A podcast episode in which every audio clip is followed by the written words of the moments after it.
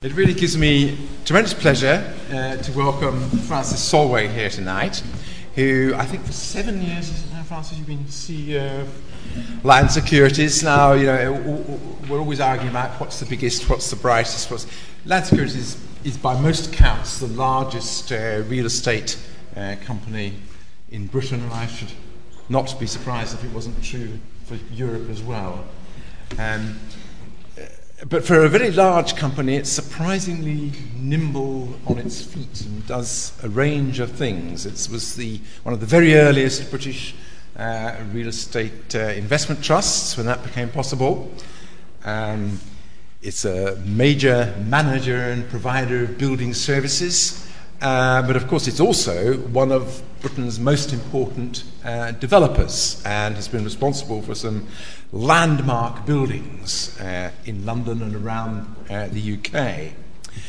Um, and I'm particularly welcome to, uh, pleased to welcome Francis because, for many reasons, one of those reasons, of course, is that he's very kindly the chair of the advisory board for the real estate economics and finance master's course that we run at LSE. Quite a few of whom I recognize from that. Um, but he's also a, a, sort of strategic, analytical, cerebral uh, uh, property person. Uh, indeed, he has um, uh, a track record in academia uh, and has published a, a, a quite significant study uh, on the, the, real estate world.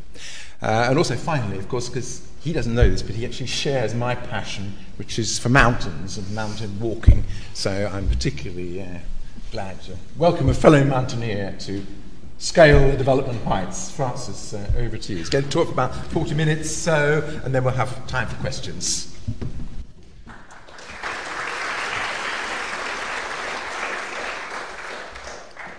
Good evening. I want to start by going back to December 2008, so a couple of months after the collapse of Lehman's which was, to put it mildly, a difficult time for business. And I was involved in the sort of debate that I'm sure many of you were involved in, and people asking the question what is the social purpose of banks? And the normal reaction to that question is quite a long pause. And then somebody in the room came up with an extremely good and succinct answer, which is that the social purpose of banks is to provide liquidity for businesses and for us as private individuals.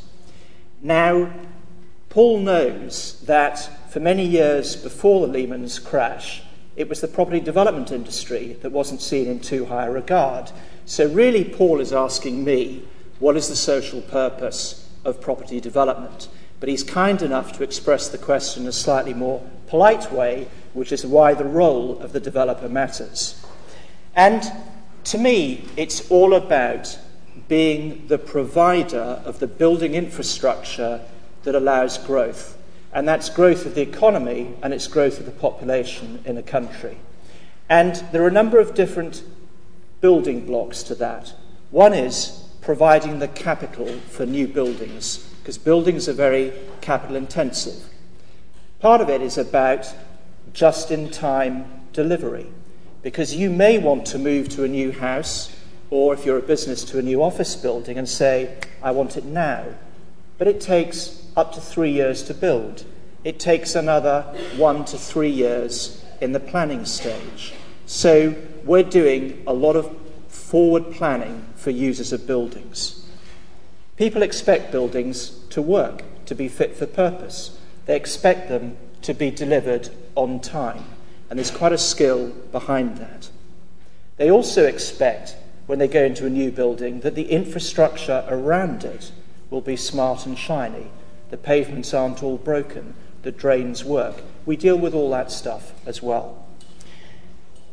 Now, where the record is not so good is do we make a positive contribution to the built environment or not?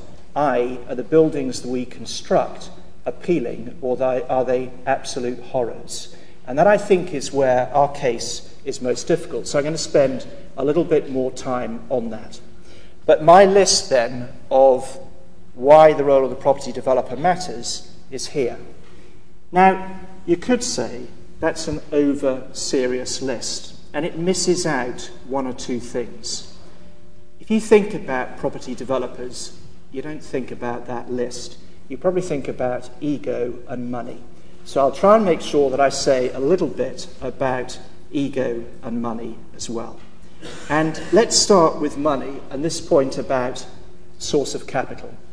Here's an example of two FTSE 100 companies, both with a market capitalisation of between four and five billion pounds.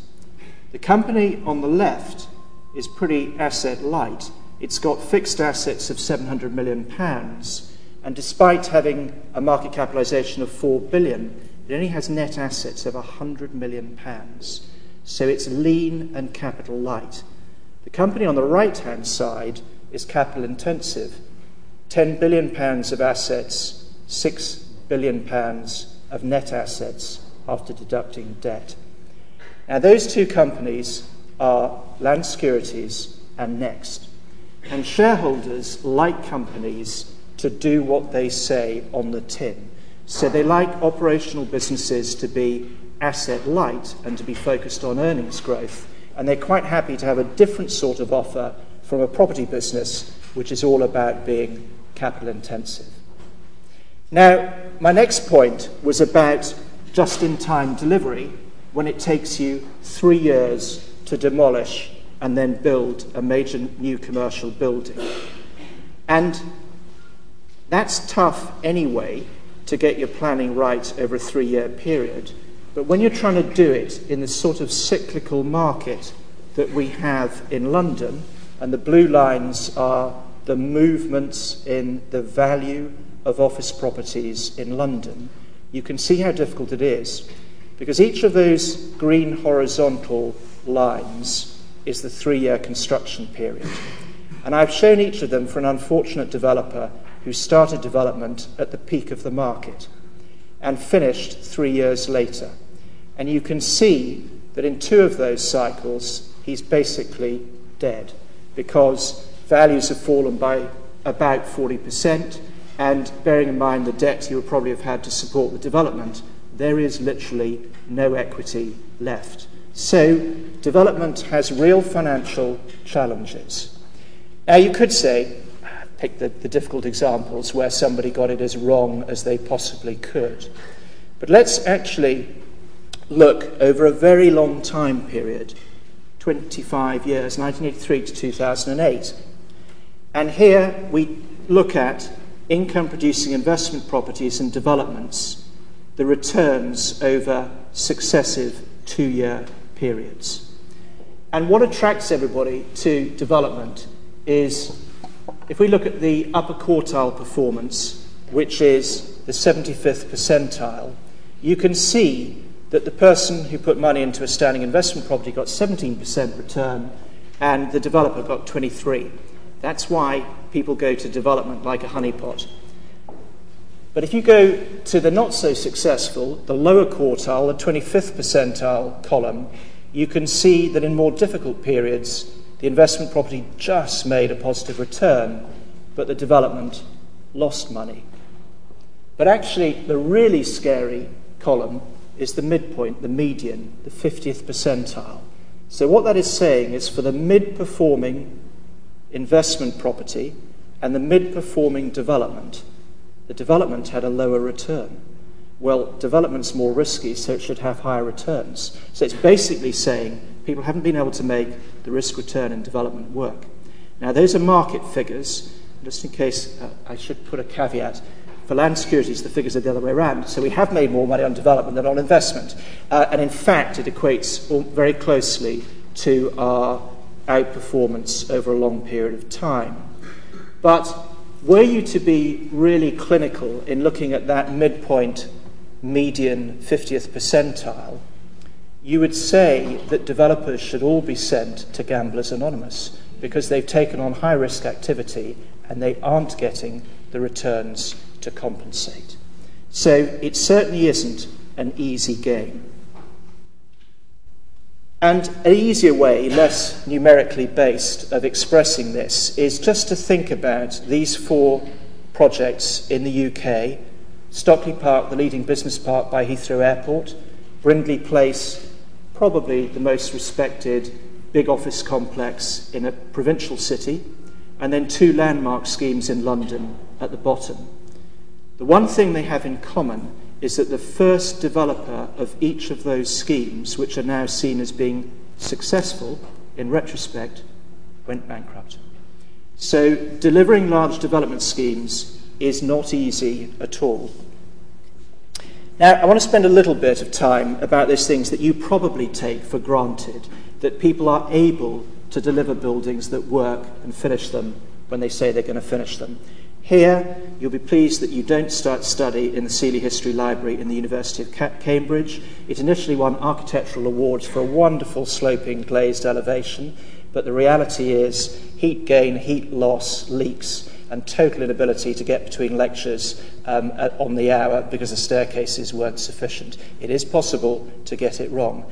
And perhaps the most iconic building in the world, Sydney Opera House, started with a budget of 7 million Australian dollars, due to complete in 1963, completed 10 years late, 15 times over budget.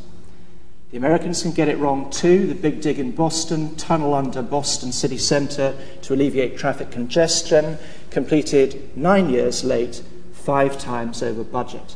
Now, you don't often hear about property developers being late and over budget, so there is a skill there that we do deliver for uh, businesses and others. But as I said, our Achilles heel is do we build attractive buildings? And I think this one might even be in Kingsway. So, and I was talking to Paul before about Kingsway not being the most attractive street. Well, that's one reason why not. But there is a reason, or there are logical reasons, why developers have a tendency to put up unattractive buildings. Although we don't even always succeed, our aim is to make money. One of the ways that you maximize profit is to get as much floor space as possible on a site. Hence the tendency to build too tall, not to allow any open spaces, not to allow those interesting little alleyways that cut through sites, because all of those take up lettable floor space. And clearly, if profit is the difference between value and cost, there's a pressure down on cost. So you see repetitive designs like these elevations you see use of cheap materials. And there is one other reason which can take developers to rather monotonous, boring buildings, and that is because in most instances we don't know who's going to occupy the building. So we have to produce a very homogenous standard product. And it doesn't pay us to take big design risks because we may find the only person who wants to, who's got a requirement to lease a building is very conservative on design. So those are good reasons why developers sadly get pushed towards less satisfactory buildings. And part of it perhaps comes out of the dialogue between the planner and the developer, who I've unfairly called for the planner Mr. No and the developer Mr. Square Foot.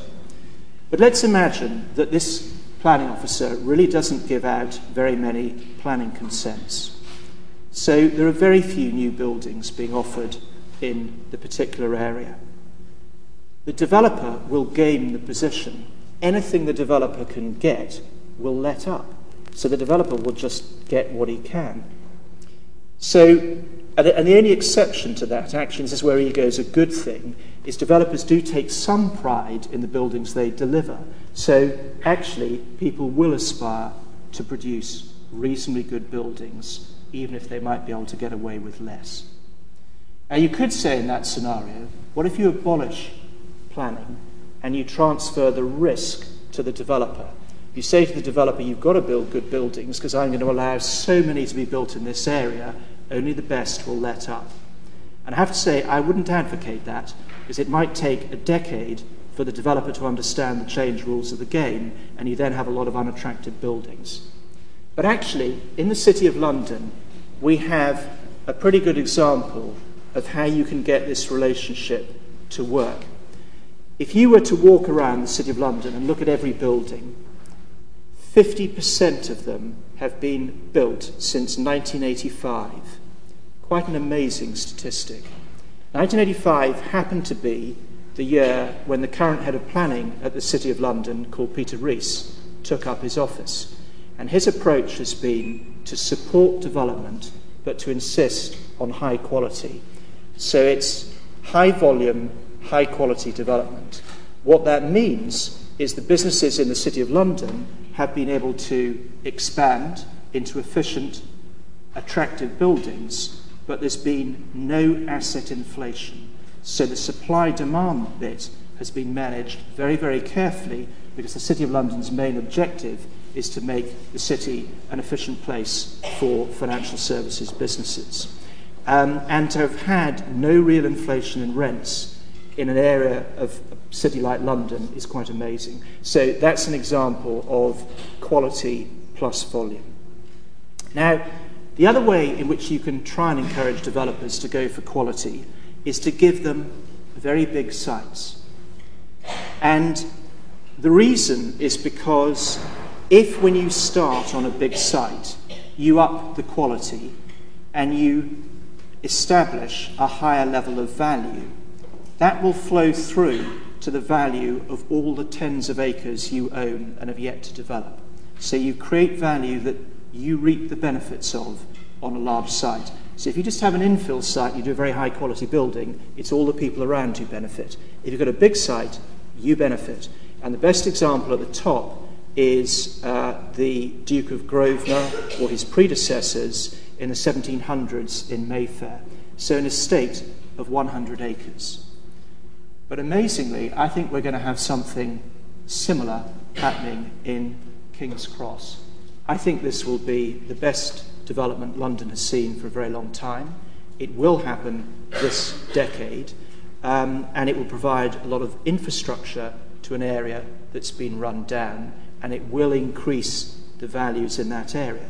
And what is quite amazing is the developer is called Argent, and they're one of the smaller property development companies around. So, enormous skills to manage the upfront costs and to maintain quality standards. Now, there are other sites in London um, of similar scale.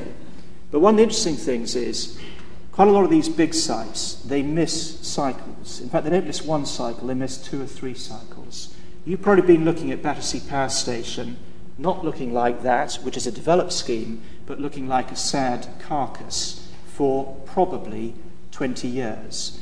And that sad carcass is now controlled by NAMA, the Irish Recovery Bank. It shows how difficult it is. But people don't give up with their aspirations. So we have the Olympic Legacy site, which everybody hopes will be a success, and we'll see how it goes. And we have Earl's Court. And to sort of add credence to those earlier examples of big developments where the first developer went bankrupt, the planning application for the Earl's Court site, just the master plan, not the detailed design of the buildings, cost £24 million. So these are sums that for small developers, uh, if the planning doesn't work out, they literally can't afford to start again with a revised planning application. Now,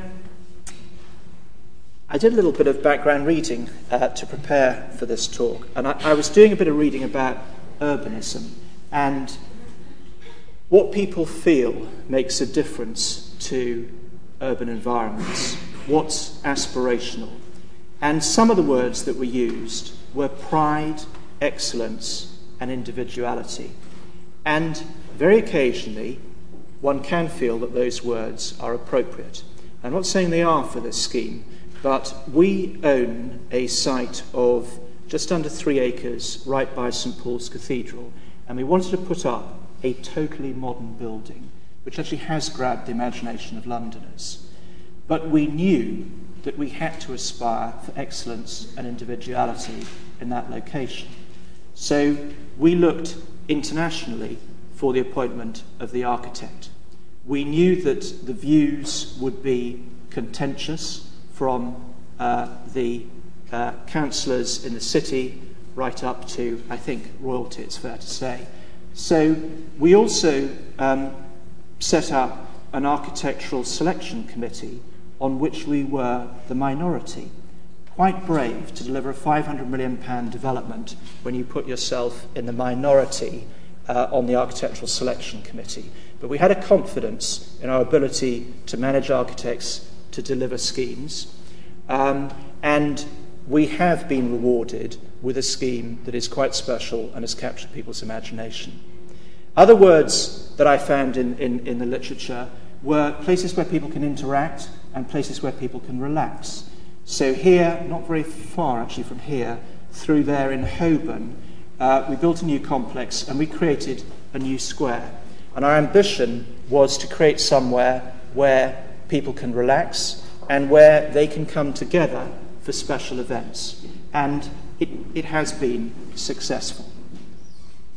Now, I want to stand back from buildings for a bit and go to a sort of national perspective about raison d'etre of development.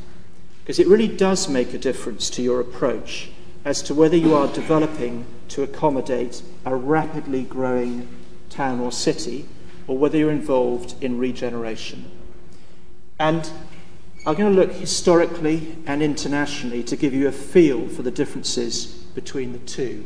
These are population growth statistics for Victorian Britain, and those are growth figures per decade.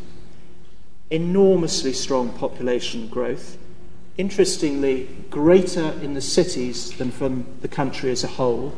So there was a process of urbanisation, movement of people from rural areas to cities. You update that now to the UK and to London, and much lower levels of growth, but actually probably higher than you might have imagined. We think London's quite a static place. It really isn't. It's continued to grow at quite a rate, and you'd have to question whether the planning system has been able to accommodate that growth. So, for London, a bit about growth, a bit about regeneration. And then we go to the States, where higher levels of national growth in population with strong immigration flows, but those immigration flows increasingly going not to the historic cities on the east coast, but to um, southern states.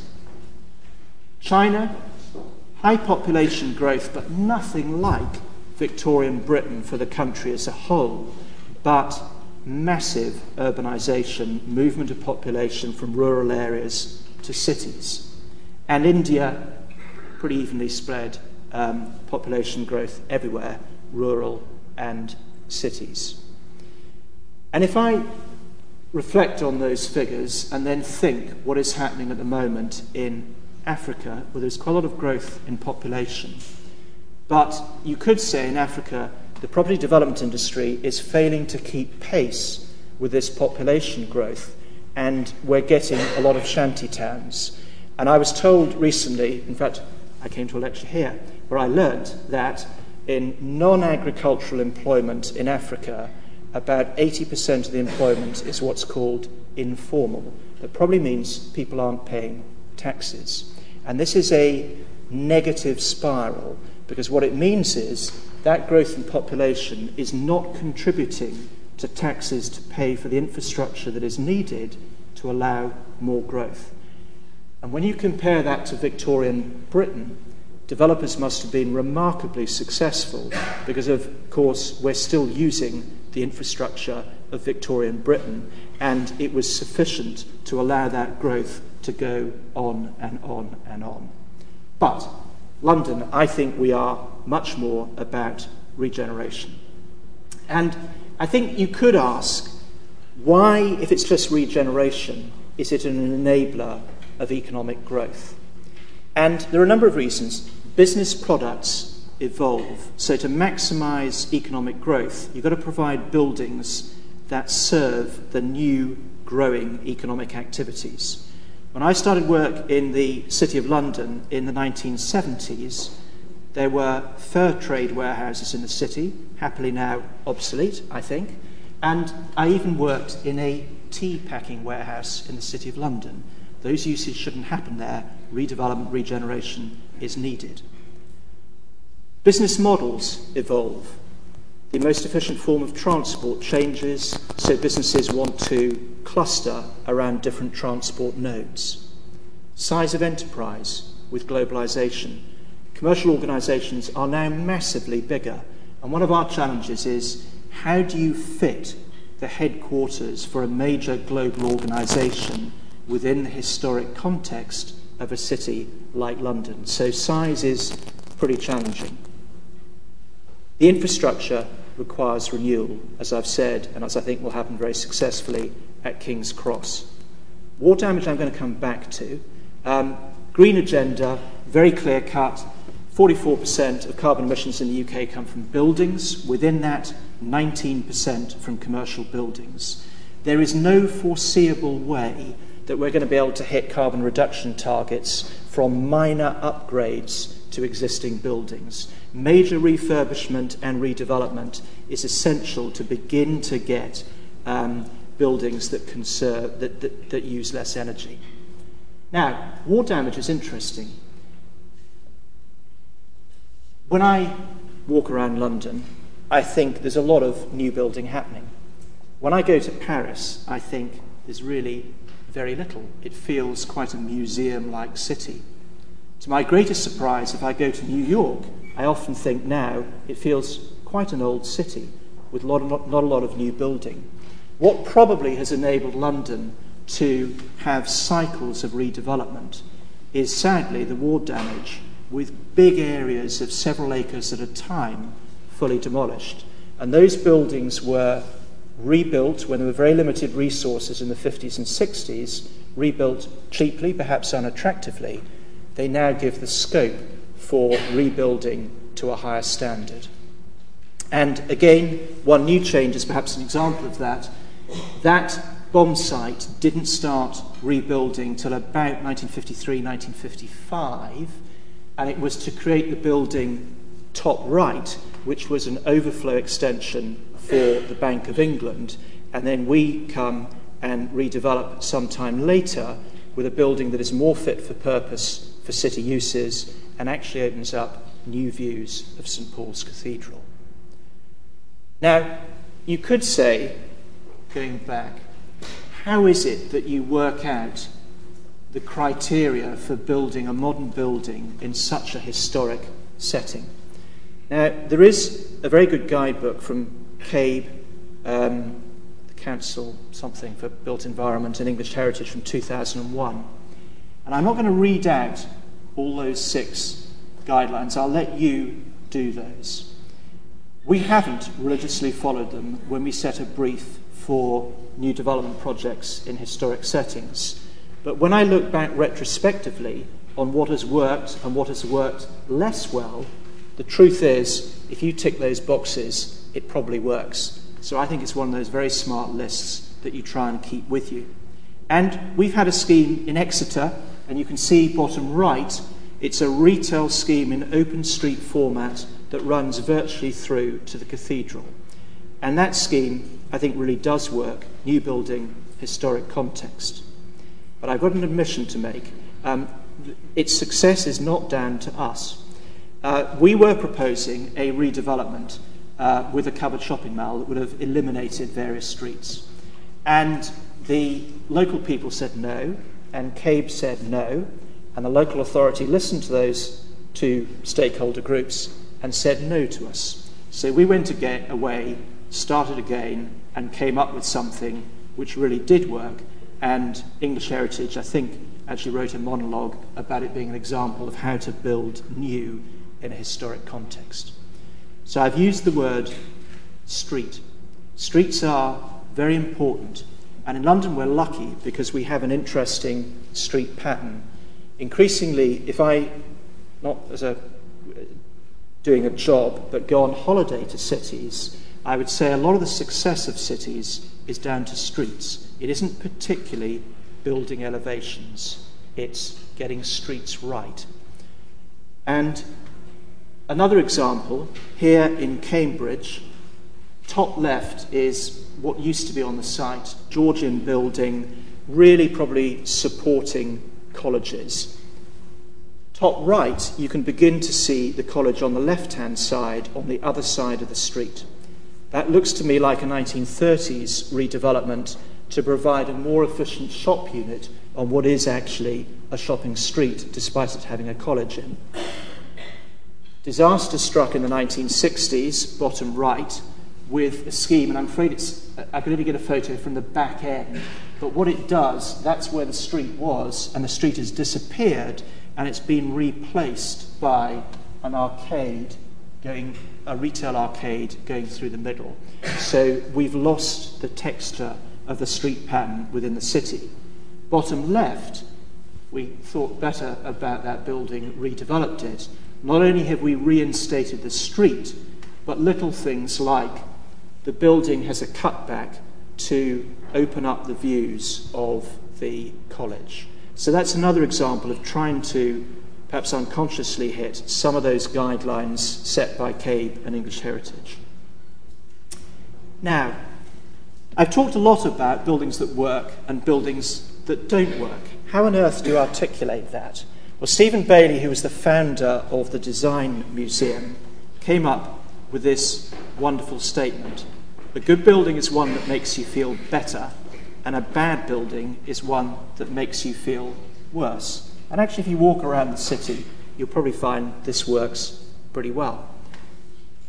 What I'm slightly unsure of is is it a relative test or an absolute test? So, is it the new building that you put up is better than the one it replaces, or is it an absolute test? And here in Canterbury, we replaced the building on the left with a building on the right. And I think we met that test in relative terms. I don't actually think we met it in absolute terms. I don't think that quite is a building that makes you feel better, literally, as you walk through it. So I'll move on to uh, a vista that's quite well known in London. So, Victoria Embankment taking in the Houses of Parliament. My view is that the best building in, in, along that street is not the Houses of Parliament. The background to the Houses of Parliament was that there was an architectural competition. They selected the architect, and the architect opened what was a bit like a wallpaper sample book. And he said, You can have a Georgian version, or you can have a Gothic version. And they picked the Gothic version. It really isn't great in terms of context. But actually, for me, the best building is that one, which is Portcullis House, designed by Sir Michael Hopkins. We can go to a less smart street. Let's go to Soho. Berwick Market, you can just see them putting up the stalls there for the street market that runs down the street. For me, the best building in that street is a modern building.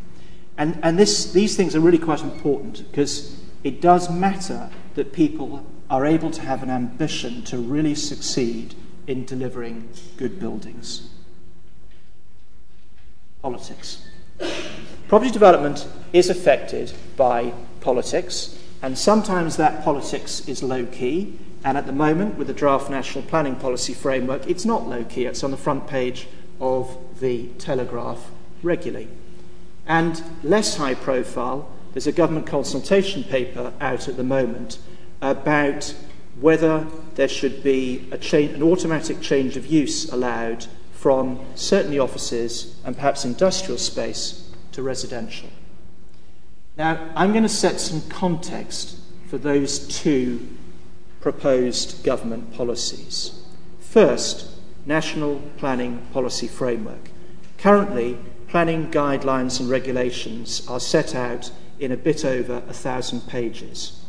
This document, the draft, is 52 pages long. Now, we say to our shareholders that the planning system in the UK is so unpredictable, so costly, so time consuming that it's a barrier to entry. It shouldn't be the aspiration of any government that they have set up a system that creates barriers to entry for business. The point about change of use from offices to residential. We have in the UK NIMBYism. It was quite interesting. I was talking to somebody recently um, who, for whom English is their um, native tongue, but they didn't know what NIMBYism is because they don't come from Britain. And we, NIMBYism clearly is where people don't want uh, others building houses close to their own. To give you a flavour as to how uh, influential NIMBYism has been in the UK, planning system came in, I think, 1947 in the UK. Let's take the period from 1953 to 2010. That's 57 years. The growth in house prices over that period is 8,000%. So, a good investment. The growth in commercial property values over that period is 800%. Now, actually, there's a bit of compounding in there, so if you compound it, it's not quite as dramatic, the difference. But there's a very big difference. What that means is the UK planning system has been capable of delivering enough commercial floor space to accommodate the growth of businesses in the UK. It has totally failed to deliver enough homes to accommodate growth in population without enormous asset price inflation. The, I'll say a few words about the growth agenda. Now, controversial subject is the government spending too much time on managing the cost side of the public sector and not enough on growth. What I would say as a business person is that when budgets are squeezed, you do have to really focus on the cost side because it is within your control. The revenue side, which is taxes and economic growth, you can try and help, but you don't totally control the outcome. But this getting growth right does matter because the solution to the public sector deficit is to have tax revenues growing quicker than public sector expenditure by 4% per annum for five years. So it, there, it's two sides of the equation that gets us to the right point.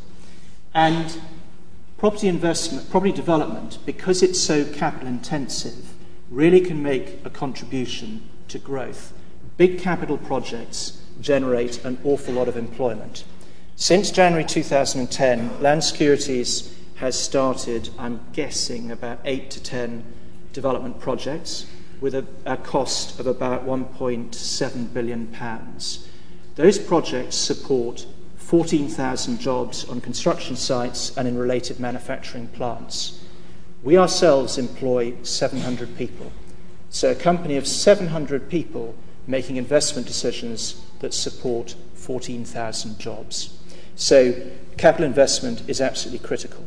Now, you could say, why on earth have I, a property developer, got immigration and a third runway at Heathrow Airport on the list of political issues relevant to us? Well, I recently gave a talk on the future of cities, and my first two points about the success of London as a city were about immigration and Heathrow Airport. And it's all about making sure that you have an open society, which is open from an international perspective.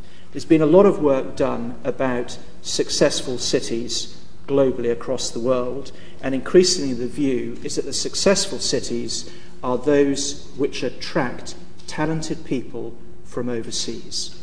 We've had recently within this country cutbacks on immigration. Similarly, a successful country or a successful city will need great international connectivity to the fastest growing countries around the world. We have one hub airport, it no longer has the capacity to add additional routes to the countries which are growing quickest. So these things really matter. But I suspect what happens is when you're in difficult economic environment, politicians play to the local or domestic concerns of their electorate. It is a much more difficult environment for them to make those tough decisions that support long term economic growth, which for me is what immigration and potentially a third runway at Heathrow Airport are all about. Now, to close, Broadgate in the City of London. This is a scheme which was constructed incredibly rapidly after deregulation of financial services in the City of London, and it enabled the city to accommodate rapidly growing businesses or businesses from overseas choosing to grow in London. So it met the criteria that I talked about. But it did more than that. It's been a well designed building with great open spaces that are popular and wonderful routes through it, so permeability. And it was appropriate that last year there was a lot of controversy about whether this building should or should not be listed. But I think it's a great tribute to the developer to have a debate about the listing of what was a speculative development scheme. I'm very happy to take your questions.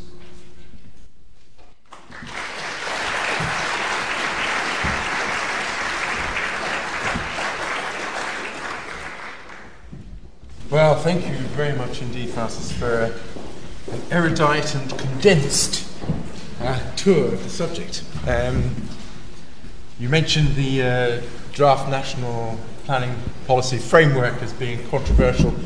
To add to the headlines, I was sent a cutting from the Washington Post this morning. It's the front page of the Washington Post as well. Uh, the, the, irony is that as a large developer, um, I happen to study land economy with Fiona Reynolds, who now runs the National Trust. So it's interesting how, for some of you in the room, how the same course can lead to rather different outcomes. Very nice irony. Anyway, um, questions, please. Can you, can you say who you are, just as of general interest? Um, my name's Paul Hudson. I'm no longer of any fixed academic abode, as they say in the criminal court proceedings. Um, I'm sorry that I arrived uh, five minutes late. I didn't uh, catch the first part of your talk. There's a number of comments that I wanted to make. The first concerns cost. I'd like to put the proposition to you, and this is based on talking to um, uh, professors of civil engineering. Their contact with architects, particularly in this country, is they have very little understanding of engineering principles, probably because their mathematical competence is almost uh, non existent. For example, if we take the Millennium Dome, you can look at a book by van der Leeuwen. She holds a chair in civil engineering at uh, Warwick University. In that um, book, she mentions, in fact, a complete ignorance on the part of the architects of tensions, torques, and stresses and this increased the cost no end. Similar arguments also apply in the same book um, as regards the Millennium Bridge. Another example, when I was uh, teaching in Australia, an architecture prize was awarded to a particular student there. The professor of architecture took it to one of the professors of civil engineering. He said, What do you think of this? And after five minutes, the professor, professor of civil engineering said it would fall down within a, you know, months of it being constructed. So I think that's a major source of problems, and I'm just wondering whether there's something amiss, in fact, with developers choosing uh, architects who may have big names but don't necessarily have the appropriate engineering competence. They're usually getting contracts, it seems to me. I shall mention no names in order to protect the guilty. They have very good teams of lawyers who can run circles around local authority lawyers. As regards immigration that you mentioned, I speak of somebody who's been an immigrant in two other countries myself. One of the things that governments don't seem to realize is that immigrants, they can bring benefits, but they can also bring stresses. For example, I live in Croydon at the moment. They cannot find places for 370 school children. And of course, the effect when there's uh, crowding is that actually sends up, in fact, the prices of property. I'm not blaming the developers for anything, but they're not completely guilty of what's going wrong. Uh, thank you very much. Uh, Francis. I, I think on engineering, I would certainly agree that there are buildings which are expensive to construct. One of our skills as a commercial developer is to get the balance right between um, artistic aspiration and economical efficiency. And there's quite a lot of tension in that process. I think some of the best architects who deliver efficient buildings work very, very closely with particular firms of engineers, so there's a real rapport with them. And I think perhaps uh, our industry is a little bit at fault sometimes because we will select separately the engineer and the architect. And if there isn't a good rapport, then I think you can miss out on some of those efficiencies that you've described. I think on, on the point on um, immigration, I was um, am involved with an organisation called London First, and they were, um, I think, quite bold in lobbying some years ago for a recognition of the additional resources required by local authorities, particularly in London, where there are higher levels of, of immigration. Yes?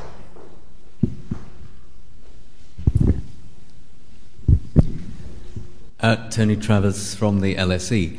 Uh, Francis, you've touched on some of the uh, uh, the answer to what I'm about to ask, but um, London's population is expected or projected to grow from about seven and three quarter million today to about nine million uh, in 2030.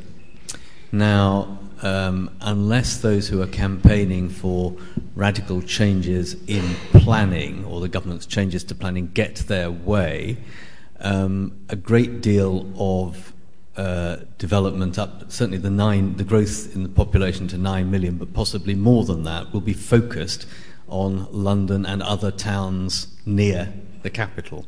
What do you think the effect will be on the urban form of London and some of these other towns if there isn't a substantial capacity to build other than in the existing urban areas?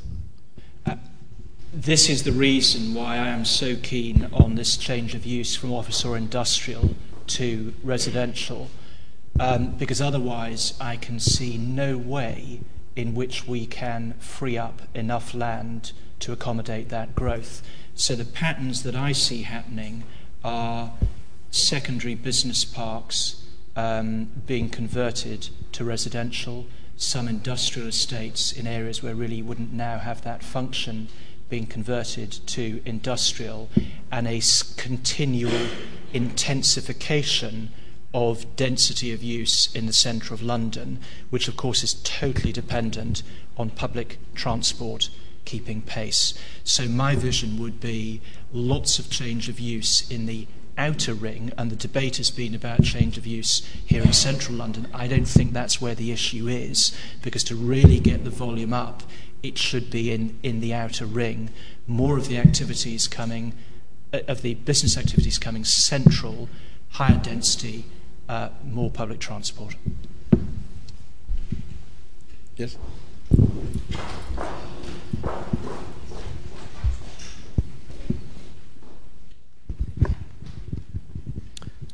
Christopher Hill from Line Lyndota Architects. Um, you made a very interesting statement um, when you said you had confidence in your abilities to manage architects to deliver, and that appears to be true. Um, do you, because you've got such skills, uh, do you consider um, bringing in smaller firms of architects that perhaps are not like Norman Foster's or something like that? Absolutely. We we have we were working with a small firm called Patrick Lynch on a building of about 50,000 square feet in Victoria. Before that's even been built, we appointed them on a project of half a million square feet. So, yes, um, that doesn't apply everywhere, but it certainly can apply. Yeah. Thank you. Saw somebody over there, was there? Hello, I'm Tanya Sendifi from Queen Mary University. Um, I wanted to ask you about the National Planning Policy Framework um, and sustainable development. And now I think there's going to be a huge amount of change, this change of use to um, one may fear unbridled development all over the country. Um, now, from a conservation point of view, I'm very concerned that although the um, planning policy framework mentions social, environmental, and economic um, development, that the focus is going to be on development. Now, who do you think is going to control that How, and the, control the quality of life of the um, people who live in the buildings? And as you first mentioned rightly, as a developer, um, you will get maximum floor space. So that seems to only continue. Who do you think, apart from the planning departments and the conservation people, are going to stop you, essentially? Um, this document, the National Plan- Planning Policy Framework, is probably a little like the work of Karl Marx. It's much talked about, it's very little read. Now, there, there are sections um, in the document which clearly state there is no change to protection of green belt, there is no change to protection of sites of special scientific interest. I think the gap that is beginning to appear is where a local authority does not have a local plan in place and a developer comes forward, the presumption would be in favour of sustainable development. Part of this sits with local authorities who haven't got local plans in place, although they're under an obligation to do so. We once developed in a town and we worked out that the last formally adopted local plan dated back to the 1960s. I think a very good uh, interim approach would be to say that for a period of two years, to allow local authorities to get local plans adopted, the presumption in favour of sustainable development should only apply to brownfield sites. Once the local plan has been adopted, it will reflect, if democracy works, the wishes of the local community because there's consultation around it. I would also have no objection if there was a statement uh, in, the, in the planning policy framework that said if a development proposal is not in accordance with the local plan, it should be refused to make that absolutely clear. So I think with very little amendment, uh, the document can be made to work in a way which would allay a lot of the concerns that have been raised. Thank you. Yes.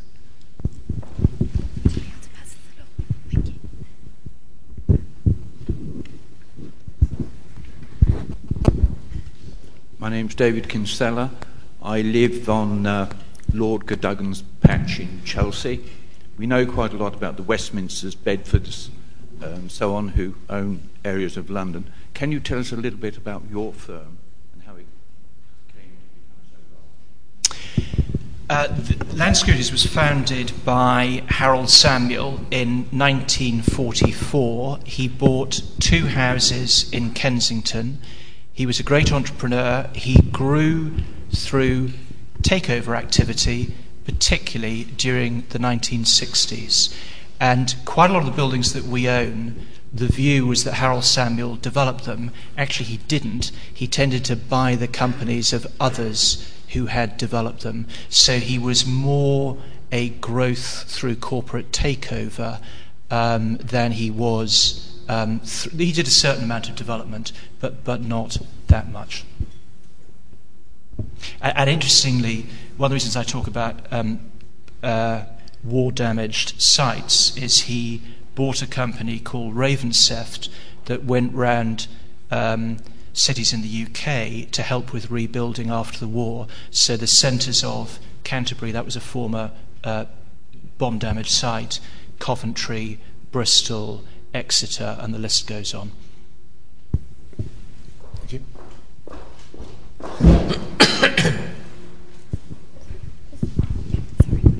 Hello, I'm Nick from Network Housing Group. And I just have a question about developers and the role they play on the high street. I mean, certainly we have a lot of generic high streets uh, developing. And how much of that is the fault of the developer needing to make their appraisals work and make the scheme work that they only really go for high, high rent paying tenants? Uh, the answer to that, um, by and large, is yes, it is. But there's a bit more to it. Um, one of the difficulties in the high street is that we've seen a lot of evolution of business models. Retailers like Next, Topshop used to trade from 1,500 square feet. They now like to trade from 10,000 square feet minimum. If you think of high streets in the UK, nearly every shop is in separate ownership and is 1,500 square feet. So the individual shop owner is not able to meet that requirement. In addition, a lot of the buildings are listed, and so they can't be altered sufficiently to be efficient for those users. So that's why we've seen quite a lot of sort of decline in the high street. Um, interestingly, if one landlord owns the whole of a high street, then there are many examples that they can be turned round to get an interesting mix of retailers. And we, until about a week ago, owned all the shopping in the middle of Corby. Corby is not a glamorous location, um, and we had a vacancy rate of 5%. If you were to look at the national data for towns like that, you would expect 15 to 20%. So, form of ownership has a bit to do with it in terms of keeping it vibrant. You then do get to the question about small retailers. And I, I don't think small retailers should necessarily pay high rents. It won't do them any good. They should be in slightly lesser streets. The trick then is do you create the lesser streets? In that example in Exeter, we had a street that backed onto a Roman wall. Um, and so we preserved it. And I had lunch with the leader of the council, and he said he was fed up with Clone City. What could we do for small retailers? And we committed to him to only let the shops in that particular street to regional or local retailers. And that's what we did. So there are a few examples where this happened. In London, there's a lot of examples. Go back one street from the main pitch, and you get a lot of independent, smaller retailers. Um, so it can be achieved, but I think you probably need to recognise the busiest pitch of the main street probably should be for those who, who like the very high footfall and can pay the higher rents.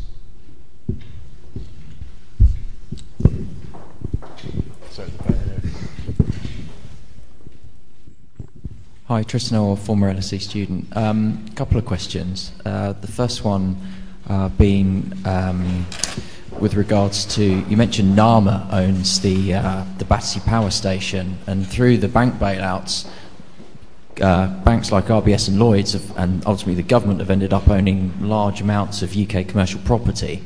Um, and there's talk, there's this West Register sort of NAMA entity that's out there that is very opaque but seems to own an awful lot of commercial property. What impact has that had on the market in the UK? What distortions has that had? Um, and second question, uh, if I may, north-south divide in the UK. How do you see that um, currently, and uh, any predictions for that development in the future? Right. Um, there are a lot of properties controlled by the big banks, by NAMA. A lot of them are small properties where um, some of them may not be used as we go through this cycle for the purpose for which they're currently used. They're becoming obsolete. So there is a real issue around that, which is exacerbated by the fact that the banks won't want to spend money on the buildings. But, uh, commercial buildings are just like our own homes. They need love and attention and a bit of money spent on them from time to time. Um, solvent property companies do that from time to time. Banks who are looking at a, a loss and potentially getting worse tend not to. So there is an issue around that. In terms of north south divide, um, I think we, we operate in a, globally in, in a global environment. So, a very simple test would be what is the proportion of globally competitive businesses in the south and the north? And that will have consequences. And the public sector is a higher proportion of regional GDP in the north than it is in the south. So if the public sector cuts back, the relative impact is greater. So the government addressing the growth agenda to the extent that it can across the country, but particularly in the, in the areas um, where the cutbacks will have a relatively bigger em- impact, become quite important. So just one or two more questions. Uh, yes, you, you there, and then a couple over here. Uh, hi, Andrew Rogers um, from Schroder Property. Um, just in regards to uh, development driving growth, um, I suppose it's a bit of a chicken and egg scenario in a way because at the moment there's a lot of reluctance for any kind of risk appetite so, what do you think would need to change before kind of institutional investors were willing to uh, accept kind of more high risk development approach? And then on top of that, um, where do you see the kind of debt situation going? So, like in your experience, the availability of debt and the cost of debt, and how you see that going forward. Right. Um,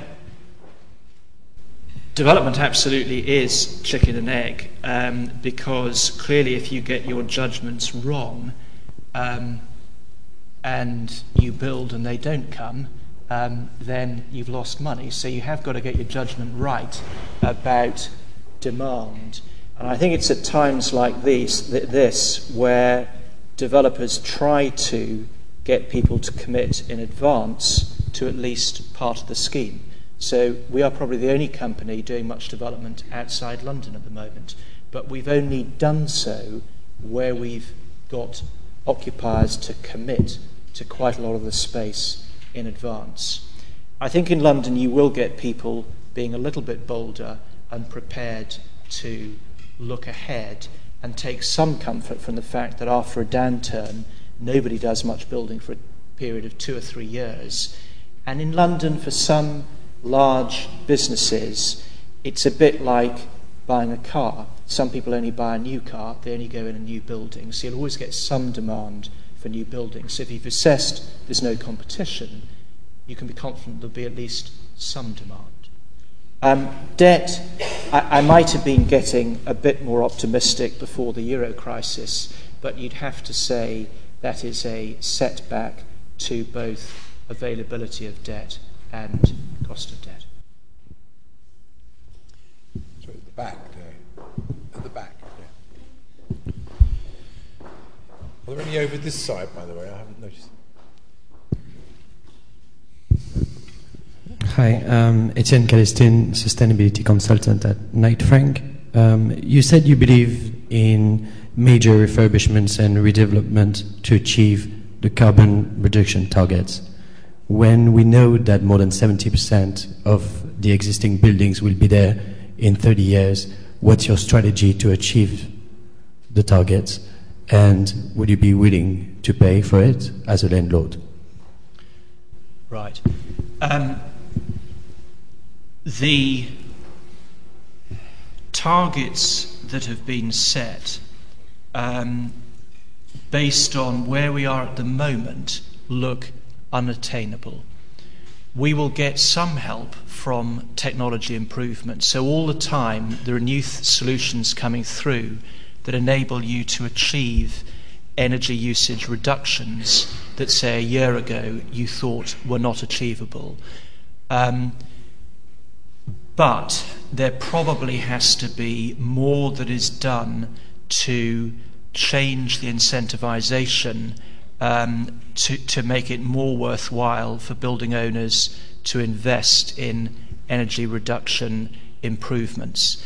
Um, at the moment, we're, we're tasked to produce zero carbon new buildings by 2019. Right now, that is not achievable, full stop. People are working on it. We may get closer, but it's not achievable. Um, there is a new regulation coming in that uh, by 2018, uh, the buildings which are least energy efficient, you will not be allowed under law to relet them. And I think very few people have quite got their mind around this yet. It will be the most enormous wake up call that will trigger people into action. I think there should be, that's a stick. I think we need more carrots to encourage people. So perhaps differentiated level of business rates for green buildings and very energy inefficient buildings. Thank you. So one, oh, oh two more. Okay, I'll take you. Yes, near the microphone. Hi there. Um, I work in a school in East Ham that was supposed to be rebuilt under the Building Schools for the Future scheme, uh, and unfortunately it was cancelled um, a few years ago. Uh, what, I'd like to know what your views are on that, and if it was sort of relevant to commercial property developers in general. Well, we used to own a business that was involved in building schools for the future, and we sold it. So that might answer part of your question. I think some building schools for future projects are happening, and some have been very successful.